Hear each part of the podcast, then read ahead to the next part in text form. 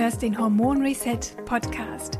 Der Podcast für alle Frauen, die ihre Hormone auf natürlichem Weg wieder ins Gleichgewicht bringen wollen. Finde dich nicht länger ab mit Zyklusproblemen, PMS, Wechseljahresbeschwerden, Schlafstörungen oder Gewichtszunahme. Ich bin Hormoncoach Rabea Kies und zeige dir, wie du gezielt über Ernährung, Naturheilkunde und einen hormonfreundlichen Lebensstil dich und deine Hormone wieder glücklich machst. Herzlich willkommen zum Hormon Reset Podcast. Ich freue mich sehr, heute einen ganz besonderen Gast, wie immer, dabei zu haben. Ich habe hier nur tolle Gäste, falls euch das schon mal aufgefallen ist. Und das ist die liebe Jana Baltscheid. Herzlich willkommen, Jana. Ja, hallo Rabea. Danke, dass ich heute dabei sein darf. Du wirst dich gleich noch selber ein bisschen vorstellen. Ich möchte mit dir heute über das Thema Milch sprechen. Milch galt ja eigentlich über Jahrhunderte, wenn nicht über Jahrtausende eigentlich, als eines der gesündesten Lebensmittel überhaupt aufgrund der ausgewogenen Zusammensetzung von Proteinen, Fetten und Kohlenhydraten. Sie ist reich an Vitamin A, B2, B12, K und D und enthält Calcium, Magnesium, Kalium, Selen und Eisen. Also die Inhaltsstoffe sind auf jeden Fall sehr, sehr gut und ähm, ja, können uns da sicherlich auch mit, mit guten Nährstoffen versorgen. Aber in den letzten Jahren ist Milch natürlich auch immer mehr in Verruf geraten. Einerseits, weil sich natürlich immer mehr Menschen auch vegan ernähren, also sich bewusst eben für eine pflanzliche Ernährung entscheiden. Aber auch andererseits, weil Milch doch auch einen negativen Einfluss auf die Gesundheit haben soll und auch auf unsere Hormonbalance. Und ähm, ja, deswegen ähm, kursieren da auch viele Ansätze und Ideen und Gedanken rund ums Thema Milch. Und ähm, wichtig ist einfach, dass wir das ganze Thema differenziert sehen. Das heißt, Milch kann ein gesundes Lebensmittel sein. Für manche Menschen ist sie vielleicht nicht so verträglich, aber da genau auf diese Dinge wollen wir eingehen, was den Unterschied macht äh, hinsichtlich der Milchsorten, der Herkunft, der Qualität. Und das lohnt sich auf jeden Fall mal deinen Expertenblick und dein Expertenwissen zu diesem Thema heute aufzugreifen, liebe Jana. Wie kam es denn, dass du dich so intensiv mit dem Thema Milch beschäftigt hast? Ja, also du hast es gerade schon mal einleitend gut zusammengefasst. Es gibt da keine klare Schwarz-Weiß-Antwort. Ist Milch jetzt gesund oder ist nicht gesund? Das muss man definitiv ein bisschen differenzierter betrachten. Und bei mir entstand eigentlich dieses Interesse an der Milch oder generell mit dem, dass ich mich mit diesem Thema beschäftigt habe während meiner Fitnesswettkämpfe. Ich habe vor vier Jahren Fitnesswettkämpfe gemacht als im Bodybuilding, also in der kleinsten Klasse als Bikini-Athletin und zu dem Zeitraum habe ich natürlich sehr stark auf meine Ernährung geachtet und auch geguckt, dass ich wegen des vielen Sports, wegen des Krafttrainings meinen Proteinbedarf decke. Und da habe ich dann erstmal angefangen mit eben diesen ganzen, ich sag mal, günstigen Proteinen, die man auch so jetzt überall erhält, die auch momentan überall in Milchreis, Joghurts hinzugegeben werden. Darüber habe ich erstmal meinen Proteinbedarf gedeckt, bis ich gemerkt habe, okay, irgendwie bekommt mir das nicht so gut von der Verdauung. Ich hatte dann Probleme und habe dann relativ lange gebraucht, bis ich darauf gestoßen bin, okay, das muss irgendwie, müssen es die Milchproteine sein. Und habe mich dann tiefer in das Thema eingelesen und habe festgestellt, okay, da gibt es Unterschiede in der Qualität. Und habe dann festgestellt, es muss an dem Casein aus der Kuhmilch liegen, an dem sogenannten A1-Casein, was eine abgewandelte Form ist von dem eigentlich ursprünglichen Protein aus der Milch. Genau, und so hat das eigentlich bei mir angefangen, dass ich mich tiefergehend damit beschäftigt habe, bis ich dann herausfand, dass ich tatsächlich zum Beispiel die Proteine aus Ziegen- und Schafsmilch wesentlich besser vertrage. Und du hast ja eben nicht nur für dich selbst privat dann ähm, sozusagen deine, deine, deine Milchpräferenzen sozusagen umgestellt, hast da viel experimentiert. Du hast ja dann auch deine Firma gegründet, Lykaya. Ähm, und bist, glaube ich, tatsächlich auch mit einem Ziegencasein an den Start gegangen. Ist das richtig? Genau, das hat sich dann daraus entwickelt. Ich habe während meiner Wettkämpfe damals ähm, Unternehmertum studiert, Innovation und technisches Unternehmertum im Master. Und da habe ich generell schon die ganzen Werkzeuge an die Hand bekommen. Wie ist es überhaupt, wenn man sich selbstständig machen will, wenn man eine Idee hat? Und während dieser Phase war das eben auch gerade, dass ich festgestellt habe, okay, ich vertrage diese Kuhmilchproteine nicht. Und anscheinend geht es mehreren Leuten so. Und dann habe ich nach einer Alternative am Markt gesucht, also einem Protein aus Ziegen- und Schafsmilch, was ja eben eine andere Strukturform hat, auf die wir später bestimmt nochmal zu sprechen kommen. Und habe gesehen, okay, da gibt es irgendwie noch gar nichts am Markt. Also irgendwie kein Proteinpulver, keine Produkte aus Ziegen- und Schafsmilch. Ich habe gedacht, okay, das wäre doch eigentlich die Idee, um da im Master mal zu gucken, könnte man da nicht irgendwie am Markt was machen, könnte man da nicht ein Produkt auf den Markt bringen, was wirklich äh, absolute Nachfrage hat und was so noch nicht existiert. Genau, und dann habe ich 2020 Lykaya gegründet ähm, als Startup und habe dann Ziegencasein, also ein Proteinpulver aus Ziegenmilch, an den Markt gebracht.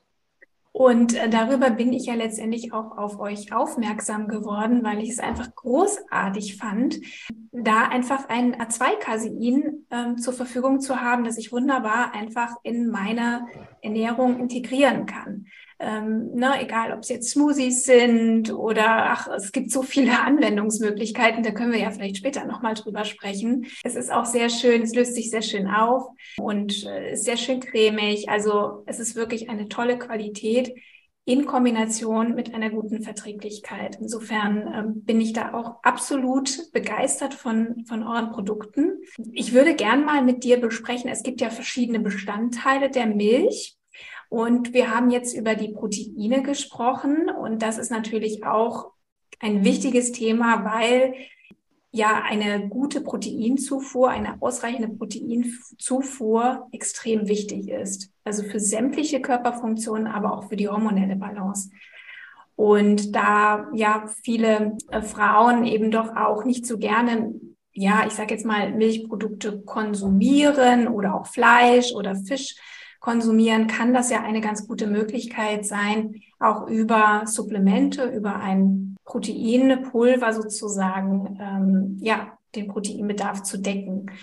Ähm, was genau ist denn dieses Casein? Also äh, es, es, fliegen ja dann manchmal auch Begriffe rum wie Molke, Protein und Casein. Was ist denn da der Unterschied? Also Casein ist ein Proteinbestandteil der Milch. Also Milch variiert ja immer, je nachdem, welche Art wir jetzt betrachten, ob wir jetzt Katzenmilch uns anschauen, Kuhmilch, Ziegenmilch, Schafsmilch oder Walmilch zum Beispiel, variieren diese Bestandteile der Milch. Also generell besteht ja Lebensmittel aus Kohlenhydraten, Fetten, Eiweißen, kann man so zusammenfassen. Bei Milch ist es etwa so, dass sie zu fast 90 Prozent aus Wasser besteht und die anderen Bestandteile etwa 4 Prozent sind dann nochmal Milchzucker, also die sogenannte Laktose, fällt unter Kohlenhydraten. Dann den Fettanteil variiert sehr stark von Art zu Art. Also Walmilch zum Beispiel ist sehr fetthaltig, hat etwa ein Fettgehalt von 40 Prozent, also ist quasi schon eher eine Sahne. Und das, was wir so kennen von Kuhmilch, hat etwa ein Fettgehalt von 1 oder 4 Prozent. Und dann gibt es noch die Proteine in der Milch, worunter auch das Casein fällt. Die haben etwa einen Anteil von 3,3, 3,5 Prozent in der Milch. Und man unterteilt diese Proteine im Grunde in zwei Klassen, einmal in die Molkenproteine und einmal in die Caseine. Caseine machen tatsächlich den größeren Anteil davon aus. Casein sind etwa 80 Prozent von diesem Proteingehalt in der Milch und die restlichen 20 Prozent sind dann die Molkenproteine. Die kann man so grob unterteilen und die werden auch für unterschiedliche Zwecke dann eingesetzt. Casein ist eher so das, was man dann auch in der Käse- und Magerquarkherstellung verwendet, weil es halt gute Wasserbindeeigenschaften hat und dann auch ja im Prinzip gerinnt, wenn man es weiterverarbeitet zu Käse oder festeren Nahrungsmitteln. Und Molkenprotein setzt man entweder ein, um halt eine Molke daraus herzustellen. Kennt man vielleicht aus dem Bioladen, kann man auch so kaufen, ist quasi wie so eine milchige, wässrige Lösung. Oder man stellt dann eben weitere Nahrungsergänzungsmittel daraus her, wie zum Beispiel das klassische Whey oder Molkenprotein, wie es halt auch im Sport eingesetzt wird. Mhm. Ihr habt ja auch ein, ein Molkenprotein aus Kuhmilch, ist das richtig? Genau, wir haben auch ein Molkenprotein. Ähm, das kommt aus Kuhmilch, also von Kühen aus Weidehaltung in Österreich, weil dort generell die Bedingungen für Kühe auf der Weide noch mal ein bisschen besser sind als hier. Also die haben noch mal deutlich höhere Ansprüche und ähm, auch was die Zufütterung angeht. Deswegen haben wir gesagt, okay, wir wollen, wenn wir ein Protein aus Kuhmilch anbieten, ein Molkenprotein, dann nehmen wir es daher weil das Molkenprotein, also das Whey, das ist quasi nicht von dieser Problematik A1 oder A2-Casein betroffen. Das heißt, da gibt es fast also ganz seltene Unverträglichkeiten. Und von dieser A1, A2-Unverträglichkeit, was dann eben auch mein Problem war, äh, während der Fitnessernährung, da ist tatsächlich nur der Casein-Bestandteil der Milch betroffen. Und deswegen haben wir da gesagt, okay, das Casein nehmen wir aus Ziegenmilch, denn das ist die ursprünglichere Form, also die sogenannte A2-Form, wie sie auch in Schafsmilch zu finden ist. Und da können wir uns ziemlich sicher sein, dass dort eben A2-Casein enthalten ist, was gut verträglich ist oder besser verdaulich ist. Könnte man denn auch Molke herstellen aus Schaf- und Ziegenmilch? Kann man machen, ist allerdings dadurch, dass, die, dass der Molkenanteil ja eh schon den geringeren Anteil ausmacht in der Milch. Also man kriegt sehr wenig. Aus 100 Liter Milch kriegen wir dann vielleicht ein Kilogramm Molkepulver. Ähm, die Verfügbarkeit ist da einfach recht schlecht. Also beim Casein haben wir den höheren Anteil, deswegen ist es einfacher, das herzustellen. Ich hatte aber auch schon mal ein Schafsmolkenprotein hier zum Testen. Das hatte dann ähm, Proteingehalt von 60 Prozent etwa. Ich muss sagen, es, es hat sehr muffig geschmeckt und hat das scharf geschmeckt. Ähm, ist ein bisschen schwierig, das herzustellen. Ja. Vielleicht irgendwann mal, ja. Ja, verstehe. Aber grundsätzlich würdest du schon sagen, dass Menschen, die vielleicht auch manchmal auf Kuhmilch sensibel reagieren, vielleicht auch Molkenprotein ganz gut vertragen könnten? Oder wenn man so Caseinunverträglichkeiten hätte? Ja, also eine, eine Allergie gegen Molkenproteineiweiß ist seltener als eine Caseinallergie. Und letztendlich geht es dann da aber auch mehr um die Qualität mhm. des äh, erzeugten Molkenproteins. Also was für eine Milch wurde verwendet, wie wurden die Kühe gefüttert, wie wurden die gehalten, weil das macht letztendlich die Gesamtzusammensetzung aus und entscheidet auch, welche Bestandteile sind noch in der Milch enthalten, die eventuell dann Auslöser für Allergien sein könnten. Okay, verstehe. Über die Qualität der Milch sprechen wir später nochmal. Ähm, jetzt kamen natürlich schon Begriffe wie A1, A2 Casein. Und ich glaube, meine Hörerinnen wurden schon etwas unruhig und nervös. Was ist denn das jetzt? Ähm, lass uns das mal genau auseinandernehmen. Äh, was ist A1 Casein? Was ist A2 Casein? Was ist besser? Was ist eher nicht so günstig für die Gesundheit? Oder was verursacht eben, wie du es ja auch beschrieben hast, vielleicht auch ja, Darmprobleme oder andere Nebenwirkungen? Also A1, A2-Casein, die Begriffe kommen daher. Ursprünglich haben eigentlich alle Kuh-, Schaf- und Ziegenrassen haben A2-Milch gegeben. Nun haben wir uns aber dazu entschieden, die Kuh zu einer Hochleistungskuh zu züchten, damit wir möglichst viel Milch eben von ihr bekommen. Und über die Jahre ist da eine Mutation entstanden in der Kuhrasse. Ähm, die betrifft eine Aminosäurenkette in der Proteinstruktur. Man nennt das BCM7 oder Beta-Casomorphin 7 ähm, diese Kette, an der die Stelle betroffen ist. Und das hat zur Folge, dass A1-Casein entstanden ist quasi. Und wenn wir dieses, diese Milch, diese A1-Milch von hochgezüchteten Kühen zu uns nehmen, dann passiert in der Verdauung Folgendes. Die Aminosäurenkette wird an der 67. Stelle abgespalten, also aufgebrochen und dadurch entsteht ein Fragment aus der Aminosäurenkette. Und dieses Fragment kann bei uns eben Autoimmunreaktionen verursachen, kann die Verdauung verlangsamen, ist einfach schwer verdaulich im Vergleich zu der eher ursprünglichen A2-Milchform. Und das führt dann häufig auch zu langfristigen Autoimmunerkrankungen, Symptomen, Allergien, weil der Körper dieses Opiat-ähnliche Fragment, was da abgespalten wird, eben attackiert oder als Fremdkörper erkennt. Wenn man sowieso schon vorbelastet ist mit Autoimmunerkrankung Hashimoto oder auch ähm, Asthma oder Neurodermitis, also alles diese Krankheiten, wo der Körper sich in irgendeiner Form gegen sich selber richtet, kann das halt diese Reaktion verstärken, weil dann noch zusätzlich ein Fremdkörper kommt über diese A1-Milch und der Körper sagt, hoch, das äh, kenne ich nicht und das attackiere ich jetzt auch mal und dann fallen Autoimmunreaktionen häufig stärker aus. Es kann auch so weit gehen, dass dann Hauterkrankungen sich verstimmern, dass ähm, Akne auch entsteht, wodurch solche Dinge auch nochmal andere Ursachen haben können. Aber generell diese Mutation, die über die Jahre entstanden ist, in der die jetzt A2-Milch zu A1-Milch gemacht hat, ist einfach für uns nicht so gut verträglich, nicht so gut verdaulich. Das heißt, ursprünglich, die ursprüngliche Milch ist eigentlich für uns verträglicher als die Milch, äh, die wir jetzt daraus gemacht haben, die jetzt also äh, zum größten Teil in den Supermarktregalen steht. Ja. Genau. Gibt es denn auch A2-Milch? Also wenn ich jetzt ganz normal in den Supermarkt gehe, ist das alles A1-Milch, die da steht? Es gibt äh, ganz viele Mischrassen, also Kühe, die sowohl Teil A1 als auch A2 in ihrer Milch haben. Das ist das häufigste. Dann gibt es aber jetzt auch vermehrt ähm, wirklich gekennzeichnete Milch im Supermarkt. Da steht auch A2-Milch raus drauf, weil es gibt noch ganz viele Kuhrassen, ähm, diese älteren, zum Beispiel New Jersey oder auch diese braunen Kühe, die immer noch A2-Milch geben. Nur leider sind die eher vereinzelt im Vergleich zu der Hochleistungskuh, die wir uns gezüchtet haben, also die das ist ja meistens die Holsteiner buntgefleckte, diese schwarz-weiße Kuh. Das ist eigentlich die überwiegende Rasse. Und leider gibt diese Rasse, die halt sehr hochleistungsfähig ist, also sehr viel Liter Milch produziert und deswegen sehr beliebt ist, fast ausschließlich A1-Milch. Wenn man jetzt in den Supermarkt geht, kann man natürlich, wenn man ganz sicher sein möchte, auf Schafs- oder Ziegenmilch zurückgreifen, denn die geben grundsätzlich immer A2-Milch. Oder man achtet halt wirklich drauf, dass man Milch kauft, die auch als A2-Milch gekennzeichnet ist. Die kommt dann eben von diesen älteren Kuhrassen. Ja, und das ist auch der Grund, warum ich tatsächlich ähm, in meinem Programm oder in meinen Büchern auch so sehr die Schaf- und Ziegenmilch empfehle. Ähm, denn letztendlich ist in meinen Augen Milch ein sehr gesundes Produkt. Es kann ähm, ja uns mit, mit sehr wichtigen fettlöslichen Vitaminen und Mineralstoffen versorgen, hat eine gute Proteinstruktur, ein ausgewogenes Verhältnis aus Fetten und auch Kohlenhydraten. Ähm, deswegen empfehle ich sie einfach sehr, sehr gerne.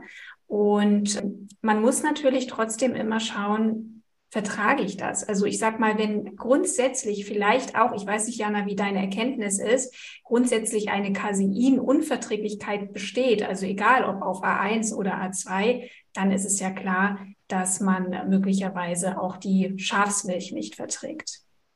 Genau, das gibt es natürlich auch, dass grundsätzlich eine Caseinunverträglichkeit besteht. Also egal, ob dann A1 oder A2 Milch, A1 oder A2 Casein, dann kommt der Körper einfach generell nicht mit diesem mit, dieser, mit diesem Molekül Casein zurecht. Das ist genauso wie wenn man eine Haselnuss- oder Erdnussallergie hat, dann sollte man es natürlich auch vermeiden. Das sind aber wirklich ganz, ganz geringe Prozentsätze in der Bevölkerung. Das kann man auch gut herausfinden lassen. Also wenn man da irgendwie Verdauungsbeschwerden, Probleme hat, kann man das testen lassen. Und sonst generell gilt eigentlich, dass man vielleicht dann erstmal A2-Milch ausprobiert, wenn man vermutet, die Probleme liegen in der Milch und erstmal auf Qualität achtet, auf Herkunft und dann sich vielleicht vorarbeitet und ausschließt. Mhm, genau. Und so hast du es ja letztendlich auch äh, begonnen. Ne? Du bist ja dann auf Schaf und Ziege umgestiegen mhm. und konntest das sehr viel besser vertragen. Wie ist es denn bei dir jetzt? Also verträgst du denn Schaf- und Ziegenmilch oder wie, wie hat sich das bei dir entwickelt? Genau, Schaf und Ziege vertrage ich. Also ich hatte auch eine ähm, relativ, schon seit Kindheit eigentlich eine relativ lange Geschichte mit Autoimmunerkrankungen, die sich immer in unterschiedlicher Form geäußert haben. Mal war es dann Hashimoto, dann eher wieder Morbus Crohn und Reizdarmsymptome, äh, Neurodermitis auch eine Phase lang. Und das waren aber letztendlich alles Zeichen meines Körpers, dass er mit etwas, was ich zugeführt habe, nicht zurechtgekommen ist ähm, ja, während meiner Fitnesswettkämpfe und während der Gründung von Lykaya habe ich das dann immer mehr herausgefunden und Schaf und Ziege vertrage ich tatsächlich, aber ich übertreibe es natürlich auch nicht mit den Mengen. Ich achte lieber auf Qualität.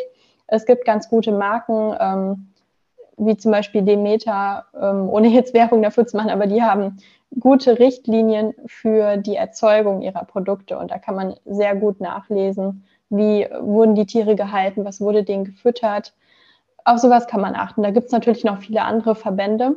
Also da achte ich eher auf Qualität, wenn ich mal einen Ziegenkäse esse oder mein Ziegenprotein nehme und verzichte dann eher auf Menge.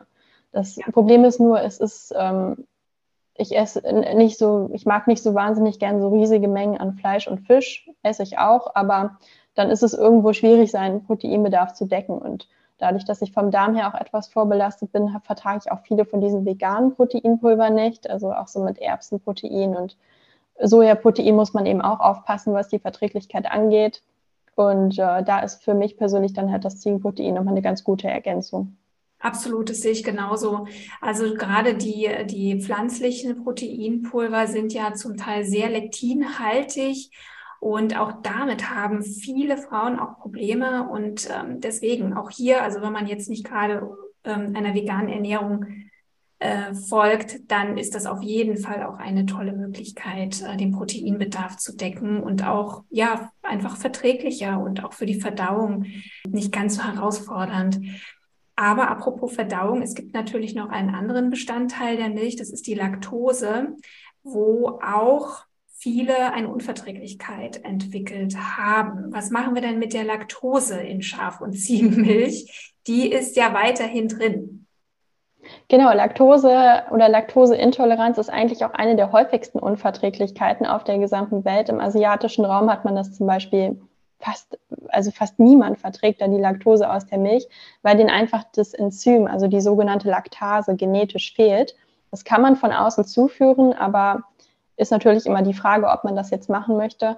Und wenn Laktase nicht vorhanden ist, dann kann die Laktose, also der sogenannte Milchzucker in der Milch, nicht auf, aufgespalten werden vom Körper und verursacht dann halt Symptome wie aufgebläht sein, Durchfälle, Magenkrämpfe. Das merkt man auch relativ schnell nach der Einnahme. Ähm, genau, das ist auf jeden Fall eine der häufigsten Allergien und es ist immer abhängig von der Art oder der Milchsorte, die man wählt, wie viel Laktose ist darin enthalten. Grundsätzlich enthalten erstmal alle Milchsorten Laktose, denn es ist der, der Kohlenhydratanteil in der Milch. Und bei Produkten, die dann eben fermentiert werden, also wie Kefir oder auch Käse, Joghurt, wird der Milchzucker dann abgebaut. Diese Produkte sind dann entweder komplett laktosefrei oder enthalten weniger Laktose und sind dann besser verträglich. Ziegenmilch enthält etwas weniger Laktose als Kuhmilch. Das ist jetzt nicht wahnsinnig gravierend der Unterschied, aber zumindest etwas weniger. Und wenn man dann zu Produkten greift, wie Ziegenkäse zum Beispiel oder auch zu dem Proteinpulver, da ist eben kaum noch Laktose drin enthalten. Muss man natürlich immer trotzdem testen, wie die individuelle Verträglichkeit ist. Mhm. Und ich glaube, auch wenn ein Lebensmittel mehr Fett hat, ähm, ist auch weniger Laktose drin, ne? hatte ich, glaube ich, mal gehört. Ähm, also zum Beispiel ähm, Sahne oder Ricotta hat viel weniger Laktose als, als eine normale Milch. Genau, ja weil die Bestand, also die Zusammensetzung dann anders aufgeteilt ist. Dann ist eben mehr, also Laktose ist ja der Zuckeranteil, da ist weniger Zucker drin, dafür dann eben mehr Fett, wie mhm. zum Beispiel in der Walmilch auch. Die haben nur sehr wenig sehr wenig Laktose. Und deswegen kann man auch hier tatsächlich, also wenn man eine Laktoseintoleranz vermutet oder auch weiß, dass man Laktose vielleicht nicht so gut verträgt, trotzdem mal vielleicht auch mal bei den Produkten testen, oder? Also unterschiedliche Produkte, unterschiedliche Herkunftsarten mal ausprobieren, denn ich weiß, dass auch laktoseintolerante Menschen sehr unterschiedlich auf unterschiedliche Produkte reagieren können. Also es ist nicht immer per se, dass du komplett auf Milch verzichten musst, sondern es kommt manchmal auch darauf an, welche Sorte oder welche, welchen Verarbeitungsgrad du da wählst. Mhm. Genau so ist es. Und ähm, bei Ziegenmilch gibt es auch einige Studien, die darauf hinweisen, dass dort die Laktose besser zu verstoffwechseln ist. Man weiß noch nicht genau warum. Man denkt es oder man vermutet, es hängt mit der Komplettzusammensetzung der Milch zusammen. Was sonst auch eine Möglichkeit wäre, ist Rohmilch wenn man sie dann verträgt und wenn man ausschließen kann, dass dort Kolibakterien oder Listerien oder andere Bestandteile drin sind. Da muss man auch immer sehr auf die Qualität achten. Ähm, aber Rohmilch hat den Vorteil, dass dort einfach noch die Enzyme, also die Laktase teilweise mit drin ist und dass sie deswegen auch besser verdaulich ist. Ja, das ist so ein bisschen die Krux an der Geschichte äh, mit der, mit der äh, haltbar gemachten Milch. Ähm, ja, da fehlen eben wichtige Enzyme, die auch für die Verdauung der Milch, der Laktase so wichtig wären. Und ähm, das ist manchmal so ein bisschen schade, aber es geht wahrscheinlich auch gar nicht anders, dass man, also wahrscheinlich ist es gar nicht möglich, äh, Rohmilch in die, in die, äh, in die Kühlregale zu stellen, ne? weil da muss man ja eine gewisse Garantie auch übernehmen, dass da keine Bakterien ja. oder ähnliche Stoffe enthalten sind, die vielleicht auch gesundheitsschädigend wären. Genau, das ist halt die Schwierigkeit und gerade auch für schwangere Frauen ist ja Rohmilch absolutes Tabuthema, weil man einfach, das Risiko ist zu hoch, dass dort irgendwelche Bakterien, Listerien oder andere Dinge drin sein könnten, die dann halt einfach das ungeborene Kind schädigen können. Und trotzdem gibt es natürlich Anbieter, Bauern, Biobauern, die Rohmilch auch vertreiben. Also wenn dich das interessiert, dann kannst du sicherlich auch in deiner Nähe da mal schauen, ob es da einen Anbieter gibt. Hast du da einen Tipp? Ähm, kannst du da irgendwelche Adressen empfehlen, die Rohmilch anbieten, Jana? Ja, schwierig. Also am besten, wenn man einen Bauer um die Ecke kennt, der auch noch vielleicht schöne braune Kühe auf der Wiese stehen hat, die vielleicht zufällig auch noch A2-Milch geben. Das kann man ja fragen. Ähm, die meisten Bauern wissen ja zumindest, welche Tierrasse, welche Kuhrasse sie halten.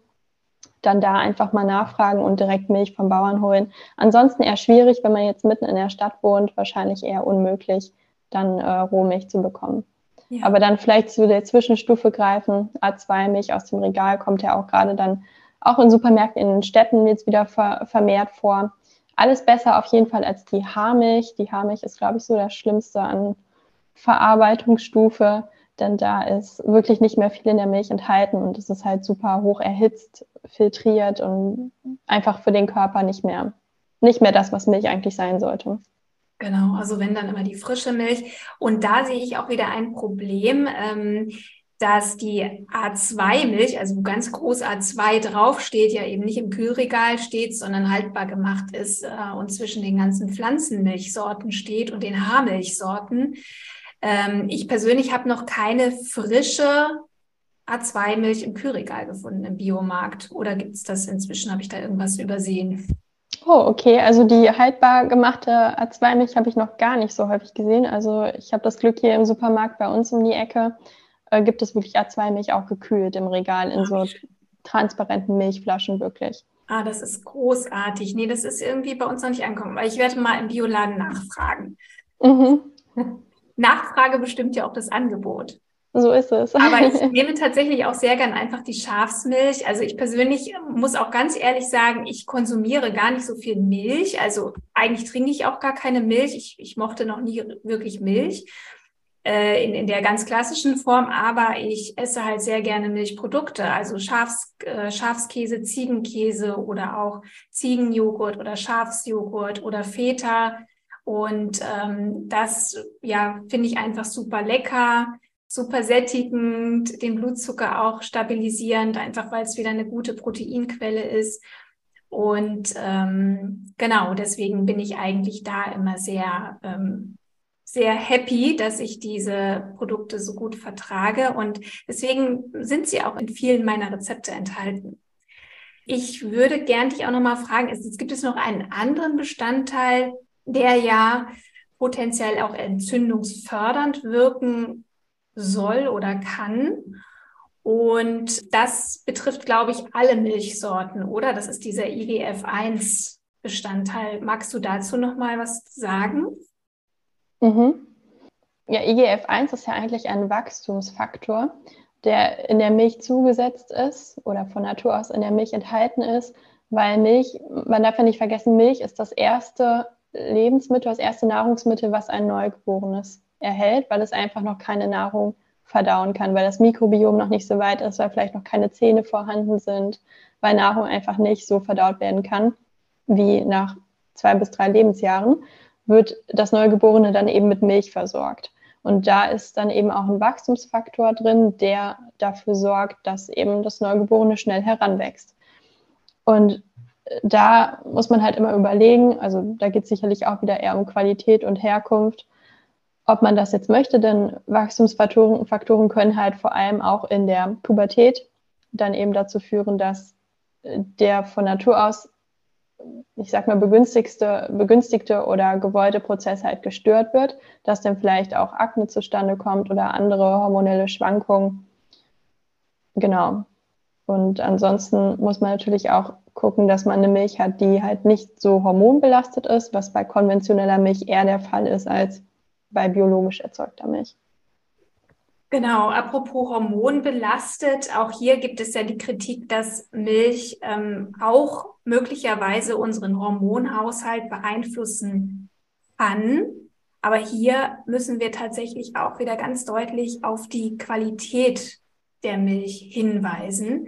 Wie sieht es denn zum Beispiel aus mit dem Östrogenanteil in der Milch? Da gibt es auch immer starke Schwankungen, je nachdem, wie die Milch produziert wurde. Bei den Hochleistungskühen ist es zum Beispiel so, dass die wirklich durchgehend immer wieder künstlich befruchtet werden, damit sie halt jedes Jahr einen Kalb haben und auch durchgehend genügend Milch produzieren. Denn wenn das Kalb älter wird, lässt die Milchproduktion natürlich nach. Und da ist der Östrogenanteil wesentlich höher in der Milch als zum Beispiel bei Kühen, wo das nicht so häufig passiert, oder bei Schafen und Ziegen. Bei Schafen und Ziegen, die lassen sich das auch gar nicht gefallen, dass sie so häufig künstlich befruchtet werden und auch nicht während oder kurz nach dem Kalben gemolken werden. Das ist leider bei den hochgezüchteten Kühen schon möglich. Und dann sind natürlich auch mehr Hormone in der Milch. Generell ist der Hormonanteil in der Milch verschwindend klein im Vergleich zu dem, was unser Körper sowieso produziert, vor allem bei Frauen. Und Frauen haben von Natur aus sowieso mehr Östrogene. Ähm, trotzdem sollte man immer gucken, dass man da vielleicht die bessere Entscheidung trifft. Genau, und da ist, wie gesagt, die, die, die Qualität eigentlich das A und O. Also auch hier, wenn du deinen Hormonhaushalt ja positiv beeinflussen möchtest, ähm, dann wäre auf jeden Fall auch Schaf- oder Ziegenmilch die bessere Wahl.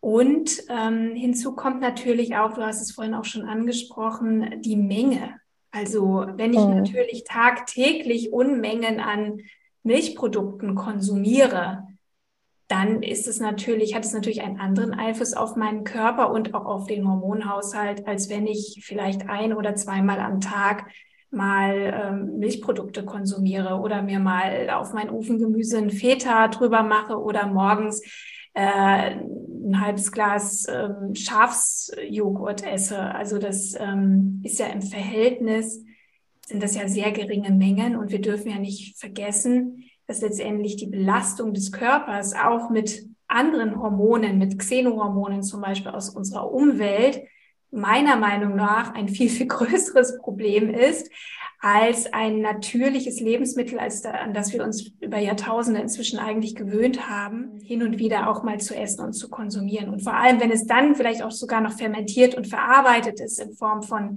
Käse, oder Joghurt, dann ist es ja noch mal mehr bekömmlicher.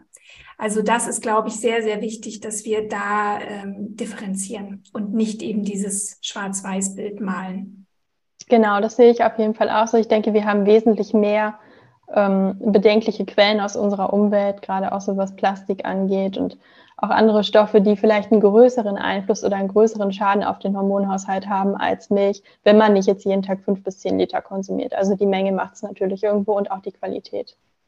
Und natürlich auch hier müssen wir wieder bedenken, wenn wir natürlich Milch aus Massentierhaltung konsumieren, also aus konventioneller Massentierhaltung, dass natürlich die Milch auch Pestizide enthalten kann, andere Chemikalien, Antibiotika, äh, die man ja bei einer Biomilch überhaupt nicht vorfindet. Genau, was dann hauptsächlich über das Futter der Tiere in die Milch kommt und das ist eben auch entscheidend. Also was in das Tier reingeht, kommt natürlich irgendwie dann auch in die Milch. Ganz genau. Jetzt äh, gibt es natürlich äh, immer mehr Milchalternativen auch. Ne? Also viele, die auch keine tierischen Lebensmittel trinken, essen wollen, entscheiden sich dann für pflanzliche Alternativen. Im Verhältnis zu Schaf- oder Ziegenmilch, ähm, sind die denn genauso wertvoll von den Inhaltsstoffen zum Beispiel? Also äh, kann Pflanzenmilch, ich sage jetzt mal wie Hafermilch, Mandelmilch und Co., denn die normale Milch ersetzen? Also normalerweise, wenn man so eine Pflanzenmilch auswählt, ähm, denkt man ja, die besteht nur aus Hafer und Wasser oder Mandel und Wasser. Ganz häufig ist es dann aber so, dass man feststellt, okay, die zweite Zutat ist irgendwie Sonnenblumenöl oder Rapsöl. Und das ist in mein, meiner Meinung nach suboptimal, denn Rapsöl und Sonnenblumenöl ist sehr Omega-6-Fettsäurenlastig. Und wenn man ein schlechtes Omega-6 zu 3-Fettsäurenverhältnis hat, kann das eben auch Entzündungen fördern und begünstigen. Und dann stellt man vielleicht fest, okay, ich wollte ja eigentlich nur eine Milch mit, eine Hafermilch mit Hafer und Wasser trinken, aber irgendwie besteht die zu zur Hälfte aus, aus Pflanzenölen, die Omega-6-fettsäurenhaltig sind. Das ist auch immer suboptimal. Also da geht es vor allem um die Qualität der pflanzlichen Milch. Vor allem dann einfach mal umdrehen, auf die Zutaten gucken, ist es wirklich nur Hafer, Wasser und vielleicht Salz oder ist da irgendwie noch ein Öl mit hinzugefügt oder irgendwelche Emulgatoren, die die Milch cremiger machen oder eher an die Form von Kuhmilch ranbringen. Ich bevorzuge dann halt immer Pflanzenmilch, die wirklich am besten nur aus zwei Zutaten, also aus Cashews, Mandeln und Wasser oder Hafer und Wasser besteht. Gibt es auch, aber je mehr Marken auf den Markt aktuell kommen, desto schwieriger wird es, solche Pflanzenmilch noch zu finden. Genau, also ich denke jetzt zum Beispiel gerade auch an äh, die Milchsorten, die jetzt also in der Barista-Qualität auf den Markt kommen, damit wir eben unsere schönen Cappuccinos und Lattes mit Hafermilch machen. Also wenn ich in meinem Stammcafé sitze, um mich herum bestellen fast alle nur noch Cappuccino mit Hafermilch, also sehr, sehr spannend. Und ähm, genau, und da ist eben ähm, meistens ein Protein da hinzugesetzt und auch äh, Faserstoffe und irgendwie Bindemittel, damit wir diese Milch besser schäumen können.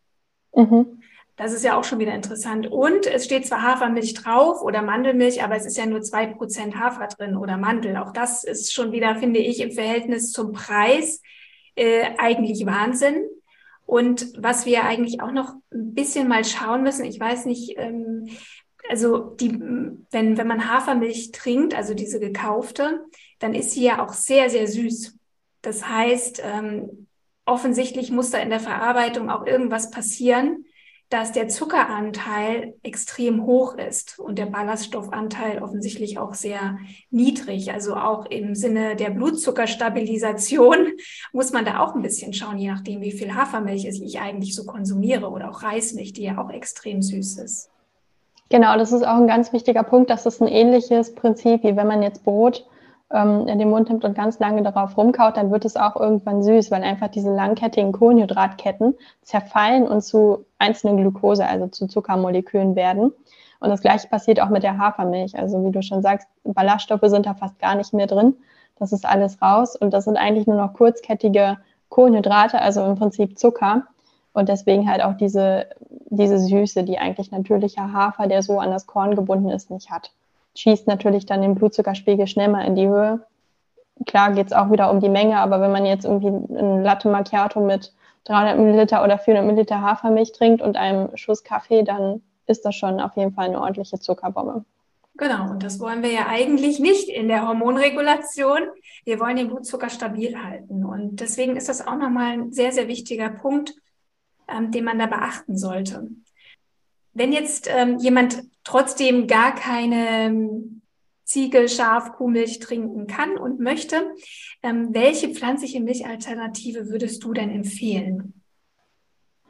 Also wenn man wirklich eine vegane Milchalternative sucht für die Zubereitung von flüssigen, ich sage jetzt mal Getränken oder einfach mal so in den Kaffee, mein persönlicher Favorit ist ähm, Cashewmilch, einfach nur mit Wasser. Wobei man da auch wieder sagen muss, wer da empfindlich ist mit Lektin, Cashews enthalten auch Lektine, muss man auch aufpassen. Ansonsten Mandel ähm, wäre auch noch eine Alternative. Und was am verträglichsten eigentlich ist, ist Kokosmilch.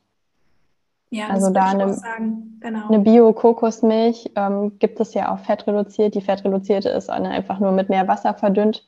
Kann man theoretisch auch die normale kaufen und selber machen. Ähm, ja, das wäre so meine Empfehlung. Und dann einfach gucken, was verträgt man gut und darauf achten, dass möglichst wenig Zutaten drin sind. Also am besten nur die Nuss, die Kokosnuss oder die Cashewnuss und dann mhm. Wasser, maximal noch Salz, weil das reicht eigentlich. Kann man theoretisch auch selber herstellen. Es gibt solche Nussmilchbeute, die kann man sich kaufen. Ist natürlich ein bisschen aufwendig. Aber wenn man da einfach mal testen möchte und probieren möchte, was verträgt man, kann man das vielleicht mal für eine Zeit lang ausprobieren. Das wollte ich nämlich auch gerne noch sagen. Also es, man kann wirklich wunderbar diese pflanzlichen Milchalternativen ähm, selbst herstellen. Selbst Hafermilch, also da macht man irgendwie eine Handvoll, zwei Handvoll Hafer in, in, den, ähm, in den Mixer, in den Blender, Wasser dazu und dann wird, wird das eine schöne cremige Milch, äh, die ja sogar auch noch Ballaststoffe enthält und eben auch nicht so furchtbar süß ist wie die gekaufte. Und natürlich, wenn man da jetzt das gerne noch abseihen möchte mit, einem Nussmilchbeutel oder ähnlichem, dann kann man das natürlich auch machen. Aber es ist wirklich relativ leicht, selbst pflanzliche Milch herzustellen. Ja, auf jeden Fall. Und ich benutze sie auch. Also ich äh, trinke auch immer mal wieder oder mache mir, nee, trinken eher weniger, habe ich ja gesagt. Ich bin ja nicht so ein Milchtrinkfan, aber für Porridges oder so mache ich mir eigentlich selber auch immer mal wieder Mandelmilch oder Hafermilch. Mhm. Genau. Ja, wunderbar, Jana. Ich denke, wir haben jetzt einen guten Rundumschlag gemacht. Ich, ich hoffe, wir haben so alle Fragen, die ich auch immer mal wieder gestellt bekomme, rund ums Thema Milch beantworten können. Ähm, sehr, sehr gerne. Probier doch bitte mal bei Jana beziehungsweise bei Lykaya die Alternativprodukte aus, also zum Beispiel das Ziegencasein. Ihr habt aber auch ein tolles Porridge aus A2-Casein, oder? Was, erzähl mal, was ihr so im Angebot habt, Jana.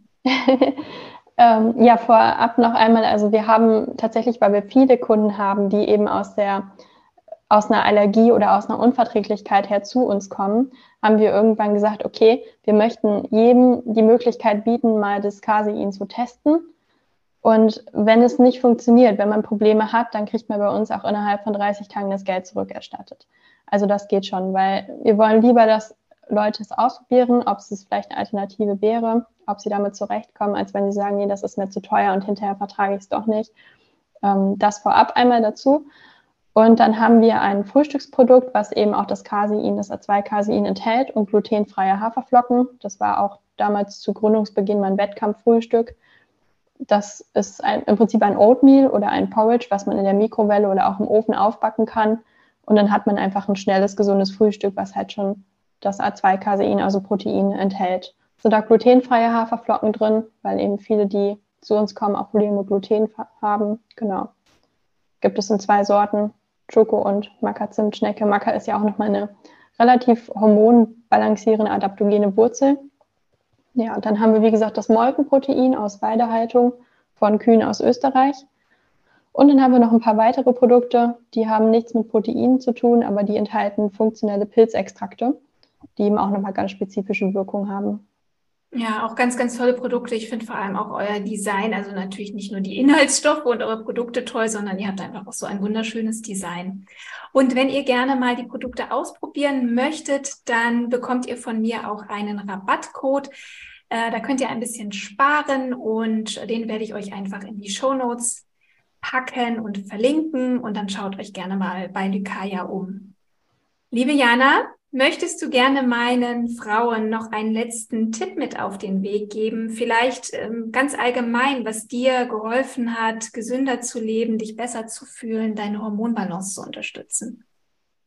Ja, also ich denke, abschließend zu der Folge hier können wir vielleicht auf jeden Fall nochmal festhalten, dass es um Qualität geht, anstatt um Quantität und Hauptsache irgendwie Proteinbedarf decken oder irgendwas an Makronährstoffen reinkriegen. Lieber auf Qualität setzen, sich darüber informieren wo kommt das Lebensmittel her, wie wurde es erzeugt. Ich denke, das geht für jedes Lebensmittel, nicht nur für mich. Und das hat auch mir sehr geholfen. Ich war damals, als ich gegründet habe, sehr fokussiert auf, oh, ich muss meinen Proteinbedarf decken für das Training und habe einfach ja mehr so auf Makronährstoffe geachtet, anstatt auf Qualität. Und das hat sich über die Jahre sehr geändert. Und seit ich diesen Ansatz fahre, mache ich mir erstens weniger Stress um die Ernährung, denn es geht nicht immer unbedingt darum, dann seine 120, 150 Gramm Proteine zu essen. Es gibt ja auch ganz normale natürliche Schwankungen, das ist auch okay für den Körper. Da sollte man sich nicht mit stressen, sondern lieber gucken, wo, wo kommt das her und dann auch einfach mal auf den Körper hören und überlegen, habe ich da überhaupt Lust drauf und worauf habe ich Lust, wonach verzehrt es mich. Und meistens, wenn man da so eine gesunde Balance mit dem Körper wieder entwickelt hat, dann stimmt dieses Gefühl auch. Und dann kriegt man auch wieder ein gesünderes Verhältnis zu Essen und generell auch zu den Lebensmitteln. Sehr schön, da kann ich mich nur anschließen. In diesem Sinne danke ich dir ganz herzlich, liebe Jana, für deinen Besuch heute. Und wenn dir diese Podcast-Folge gefallen hat oder überhaupt dieser Podcast dir schon sehr weitergeholfen hat, deine Hormonbalance zu optimieren oder überhaupt das ganze Thema Hormone besser zu verstehen, dann lass mir super gerne eine 5-Sterne-Bewertung bei Spotify oder Apple Podcast da oder schreib eine liebe Rezension, wo auch immer du diesen Podcast hörst. Ganz lieben Dank und bis bald.